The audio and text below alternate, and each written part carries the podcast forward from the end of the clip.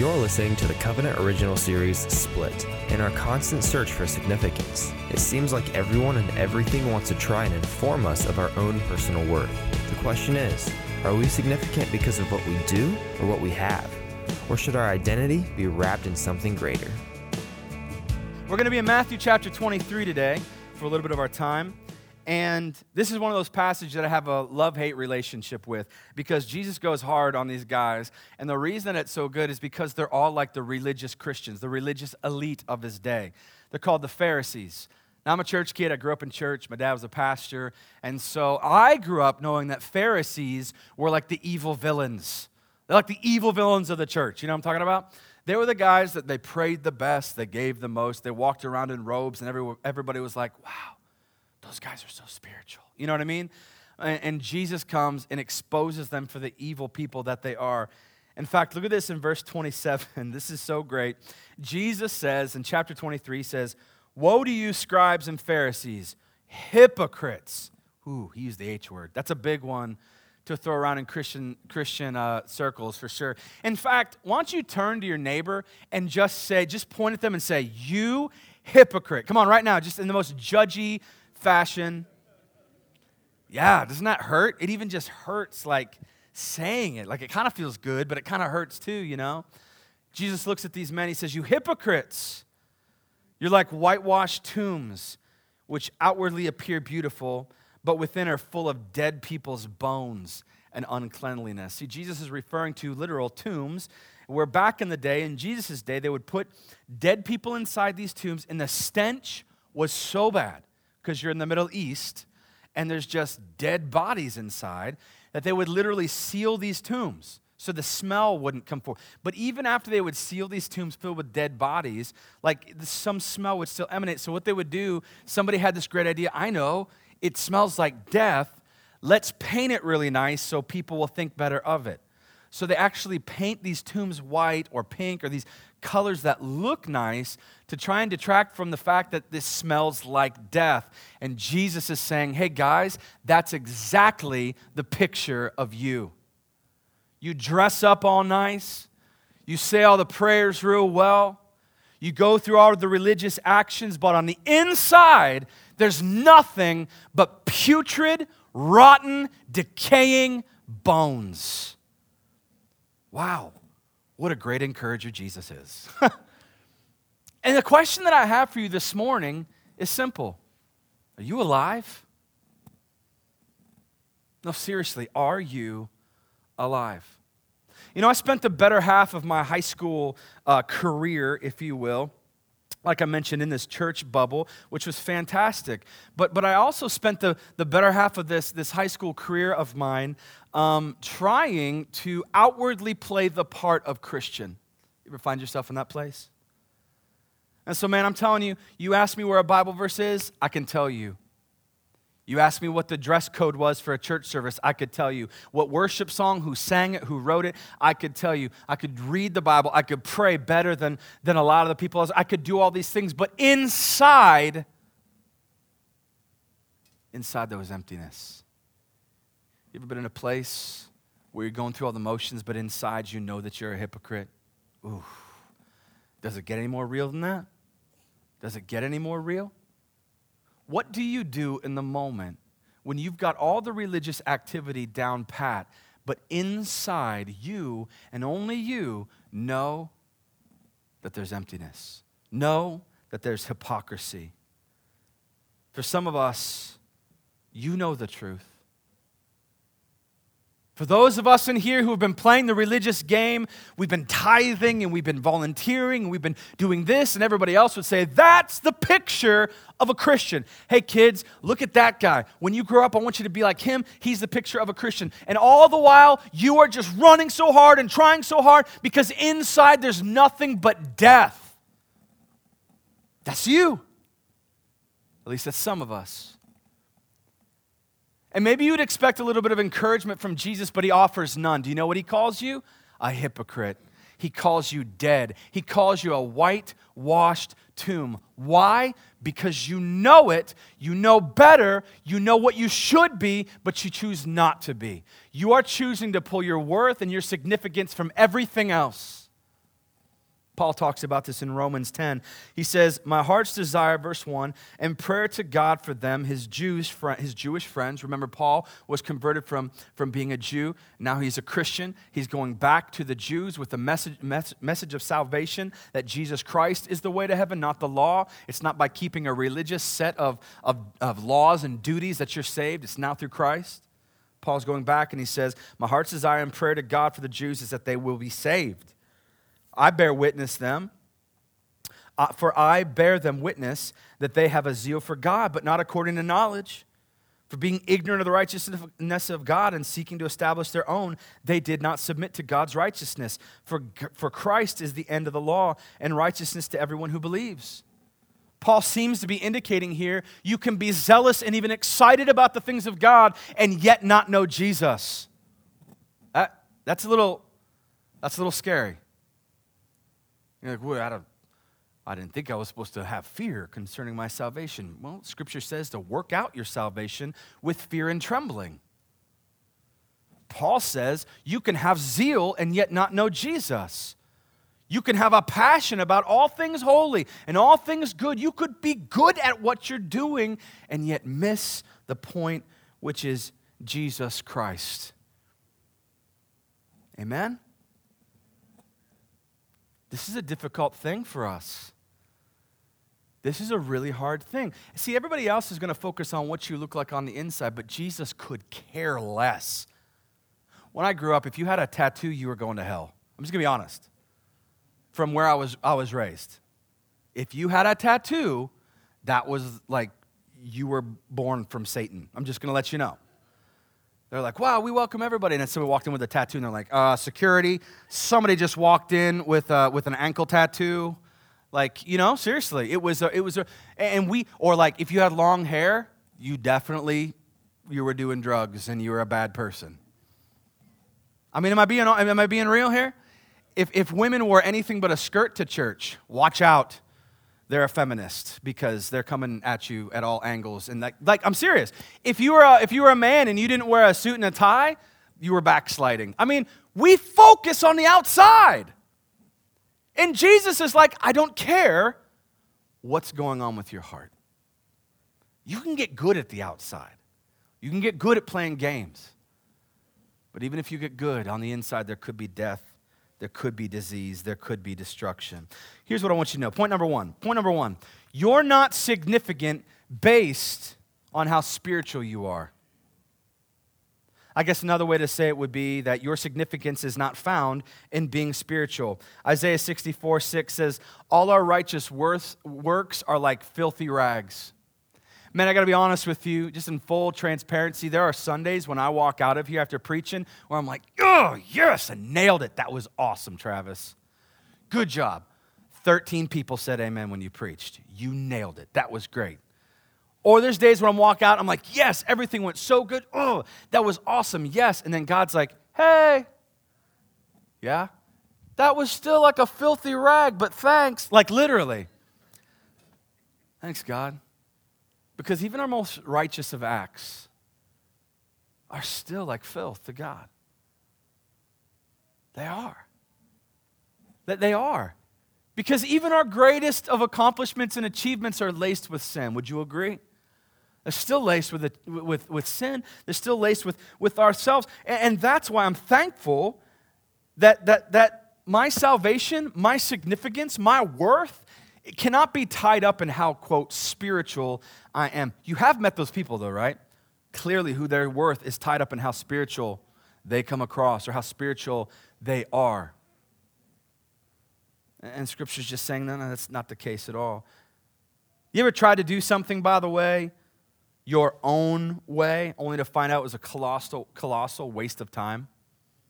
And so, even, even though Scripture says, like, your worth's not found in that, it's found in this, we're still like, I know that. And then we're like, my worth is found over here. Like, we do it anyway. We go our own way. We want to do our own thing. And what I'm trying to say is like finding your finding value in following God the way that you choose instead of the way that he chooses for you is not a testament to your value, it's a testament to your rebellion. And just so you know, We're not called to be rebellious towards God, we're called to be surrendered. We're called to live a sanctified life.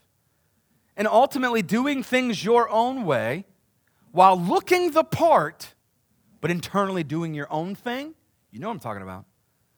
It's going to leave you empty. You're a hypocrite. We are hypocrites. And it leaves us empty. We can, like the Jews and Paul's, they even have a zeal and a, an excitedness, a, a passion for the things of God, but still not know God, or at least know God in the way that we should. What's worse is that we can fill ourselves up with all things, quote, God, and all things, quote, good. We, we know how to act and talk and treat each other. And we can still miss it. Because your significance is not found in how spiritual, spiritual you are. Number two, your significance is not based, you're not significant based on what you've done. The things that you've done for God are not the standard for your salvation. Can I just preach at you that for, for a second this morning? The things you've done are not the standard for your salvation. I don't care how many church camps you've been to. I don't care how many missionaries you supported. I don't care how many buildings you put up. What you have done does not prove your significance to God. Period. Oftentimes, for us lifers, we've been born in church literally. We try to start to throw around a little bit of the things that we've done. Well, I remember that time when I was this old and I did this for God. And I remember the time that I did this. And we do that to assert some type of dominance over new Christians. And it's shameful and it's wrong and it's ridiculous. Because you're significant not because of what you've done. Now, I would also say this a lot of us have walked in here and we feel insignificant because of what we've done. We think maybe that Jesus could never accept us, Jesus could never love us, Jesus could never take us because of what we've done, and so we feel empty. We feel empty. And I would say it goes both ways. To the Christian who is arrogant, you're significant not because of what you've done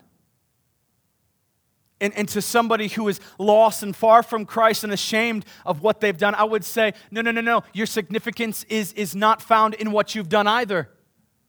It goes both ways. Do you see that? What you've done doesn't define you. What you've done, what you've been a part of, even what you will do, doesn't have to define you. Now, let's just keep it real. Have you been empty before? You, I mean, is this making sense? Have you felt empty?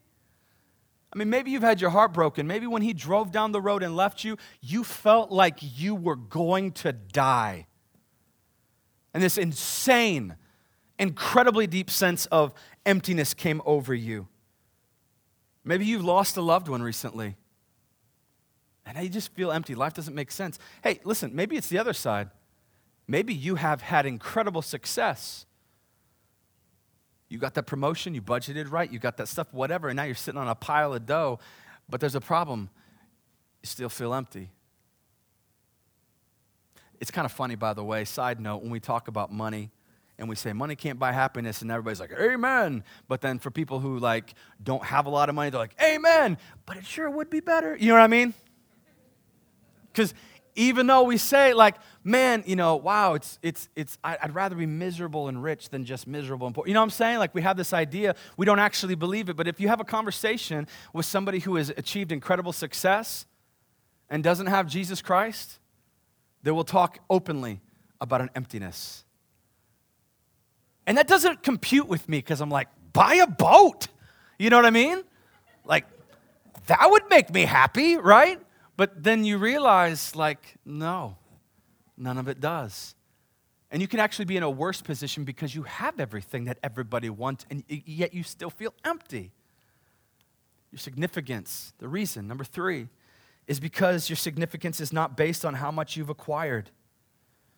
Empty is not a good feeling, which you know, which I know. By the way, empty is one of the reasons why we can overeat.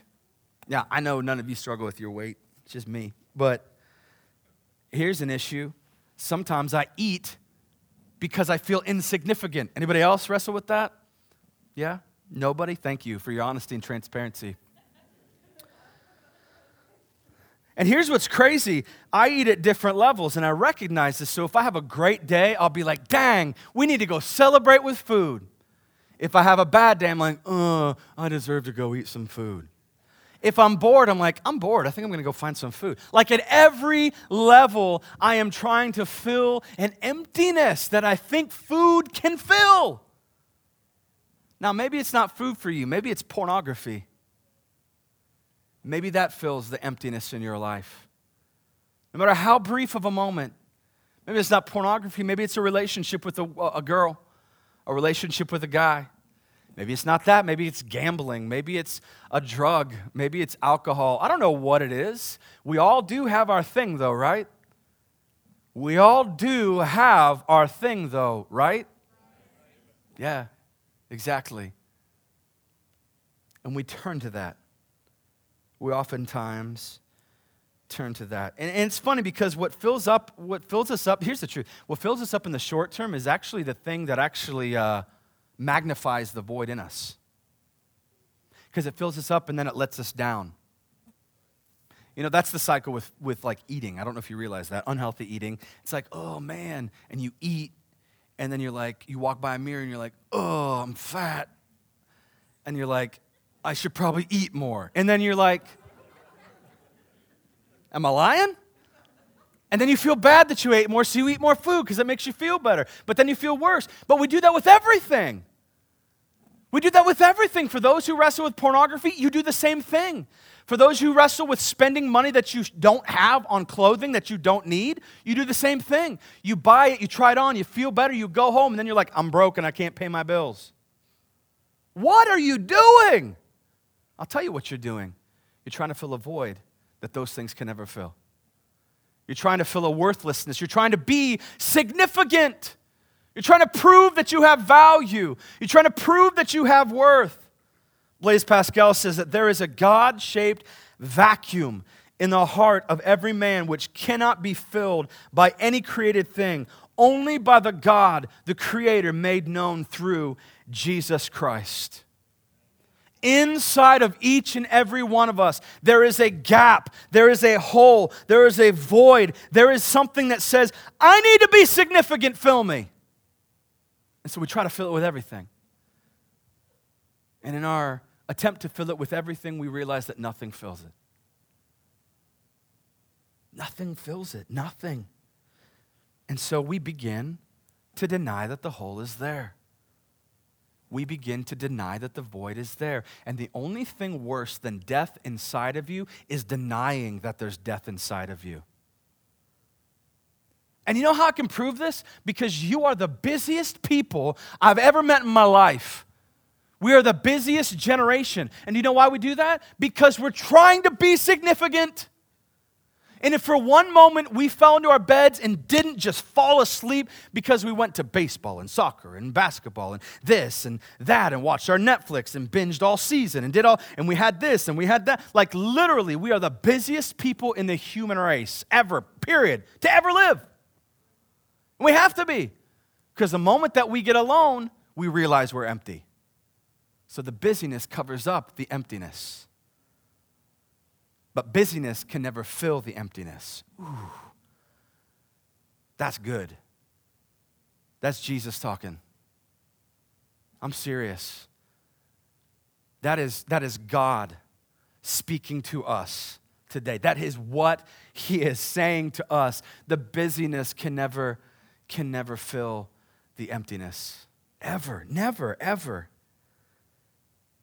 And so today, I don't claim to have a lot of answers, but I do claim to have this one. I only know it. I only know it because I've experienced it. I've only experienced it because of, uh, I've spent time in Scripture. That doesn't make me better. It just maybe makes me honest about the emptiness that is there. Romans 5 8. This is my favorite scripture. But God shows his love for us in that while we were still sinners, Christ died for us. I can't tell you how many times during the week I have a conversation with somebody who's like, No, you don't get it. God can't love because of what I've done. And I'm like, No, you don't get it. God loved you even before you were you. No, Travis, you don't, you don't get it. I've played Christian for years. No, you don't get it. even while you were still sinning, Jesus died for you. I talk to people who are terrified that they're going to lose their salvation. Oh, what do I have to do to keep it? What do I have to do? No, no, no. You didn't do anything to get it. What, what is Jesus going to impose some weird standard now? Now that you've spent a life sinning and I saved you despite your sin, now continue on perfectly or I'm going to leave you. Do you understand? Scripture says, but God showed his love. Other translations say, demonstrated his love for us, in that while we were still sinners, Christ died for you. Your significance is not found in how spiritual you are. Listen, it's not found in what you've done, it's not found in what you're, you've acquired. Your significance is found in three words. Three words. Found here and elsewhere in the text. Those three words Jesus loves you. Your significance, don't blow me off. Listen to me. You're like, that's an old school song. That's an elementary. It is. But it could be the most powerful theological understanding you ever arrive at in your life. When you realize that all of your work, all of your striving, all of your plans, all of your dreams will never bring you the significance that you could have in just realizing that Jesus loves you. That's where significance is found. And I would say that's where your purpose is found. Seriously, this is where your significance comes from. Jesus, in his love, Jesus loves you irrationally.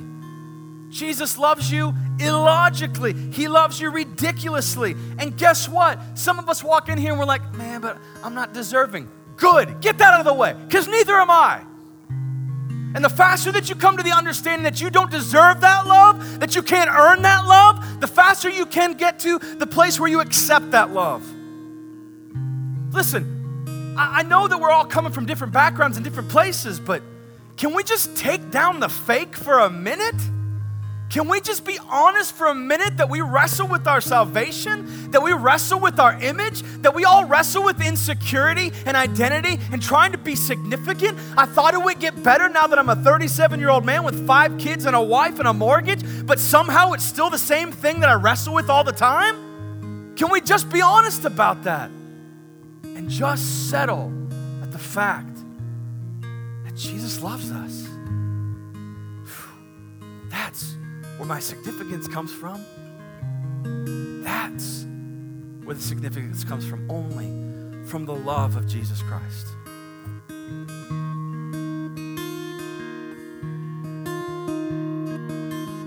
There's no shadow you won't light up, mountain you won't climb up, coming after me. There's no wall you won't kick down, lie won't tear down, coming after me. There's no shadow you won't light up, mountain you won't climb up, coming after me. There's no wall you won't kick down, lie you won't tear down.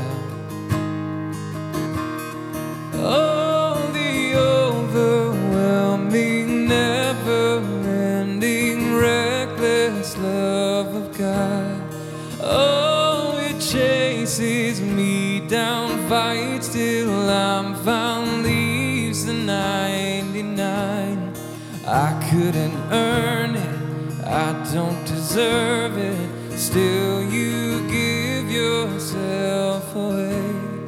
Oh, the overwhelming, never ending, reckless love of. Listen to me. You're not significant based on how spiritual you are. You're not significant based on what you've done. You're not significant, ba- significant based on what you're, uh, you've acquired. Your significance is rooted in the fact that a God who is separated from his creation said, I must do something to get them to me. Because sin broke that path to God, God sent Jesus.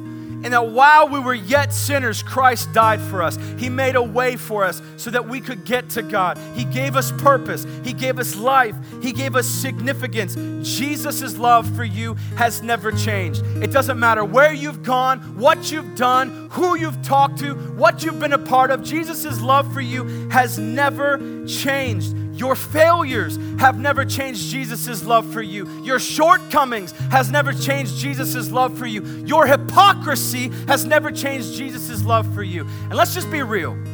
Let's just get down to the nitty gritty because if we're going to show up here and do the do the do the difficult job of, of getting children ready in the morning, which is insanity.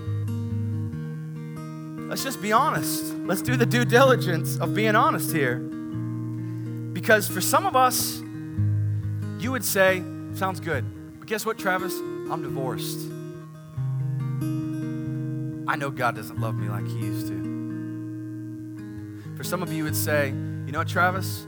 If you saw what I was looking at last night, you would know that God couldn't love me because of that. For some of you, you wrestle with same sex attraction and you drop that in the middle and you say, There you go. Does God love me?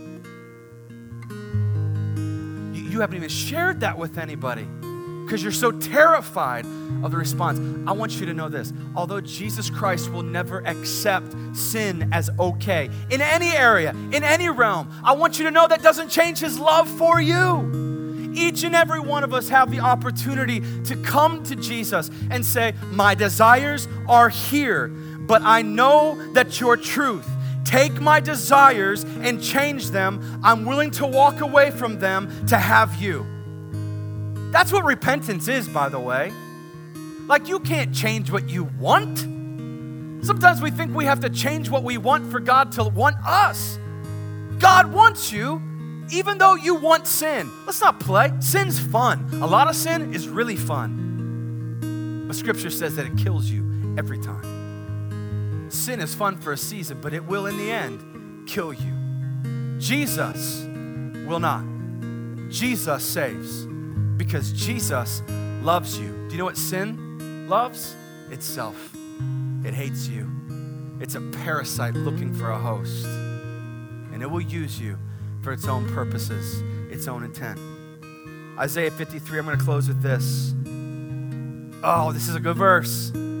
It's a good verse. It's so good I used it last week too. It's really good. Jesus was pierced for our transgressions. Jesus was crushed for our iniquities. And upon Jesus was the chastisement that brought us peace. And by Jesus' wounds, we are healed. I want you to know your search for significance ends today.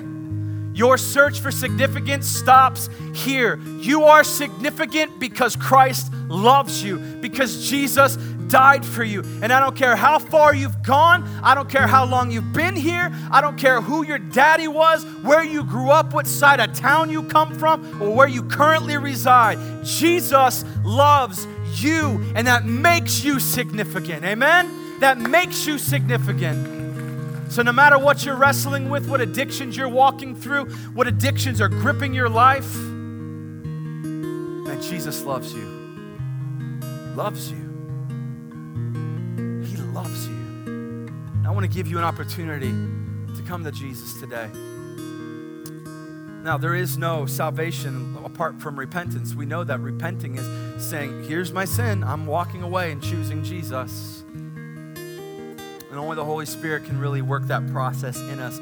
But if you are truly willing to do that, to allow God to change your heart and your desires, to leave it all and follow Christ, then I'd ask you to pray with me today. There's no magic words, but I'm going to pray with you. You just pray to yourself. If you would, just bow your heads and close your eyes. Whether you're here live, or you're joining us on Facebook, or joining us on YouTube, or joining us some podcast, whatever it might be, I'm going to ask if you would to pray with me this morning. To surrender yourself and choose to get your significance from the blood of Jesus. Pray with me, dear Jesus, just to yourself, Jesus.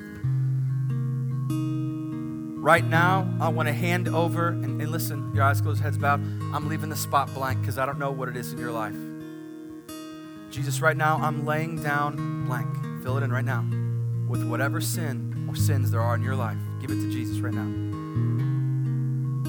God, I'm asking that you take it from me, change my desires, change my heart. I repent of fill in the blank. I try to get away from it, but it pulls me back. I know it's wrong. It's got a grip on me. I need you to save me from fill in the blank. And Jesus, I believe that you are the Son of God. I believe that you died for me, that you rose three days later. Take away my sin. Wash my, my heart and my soul. I give you my life. Make a home for me in heaven. In Jesus' name.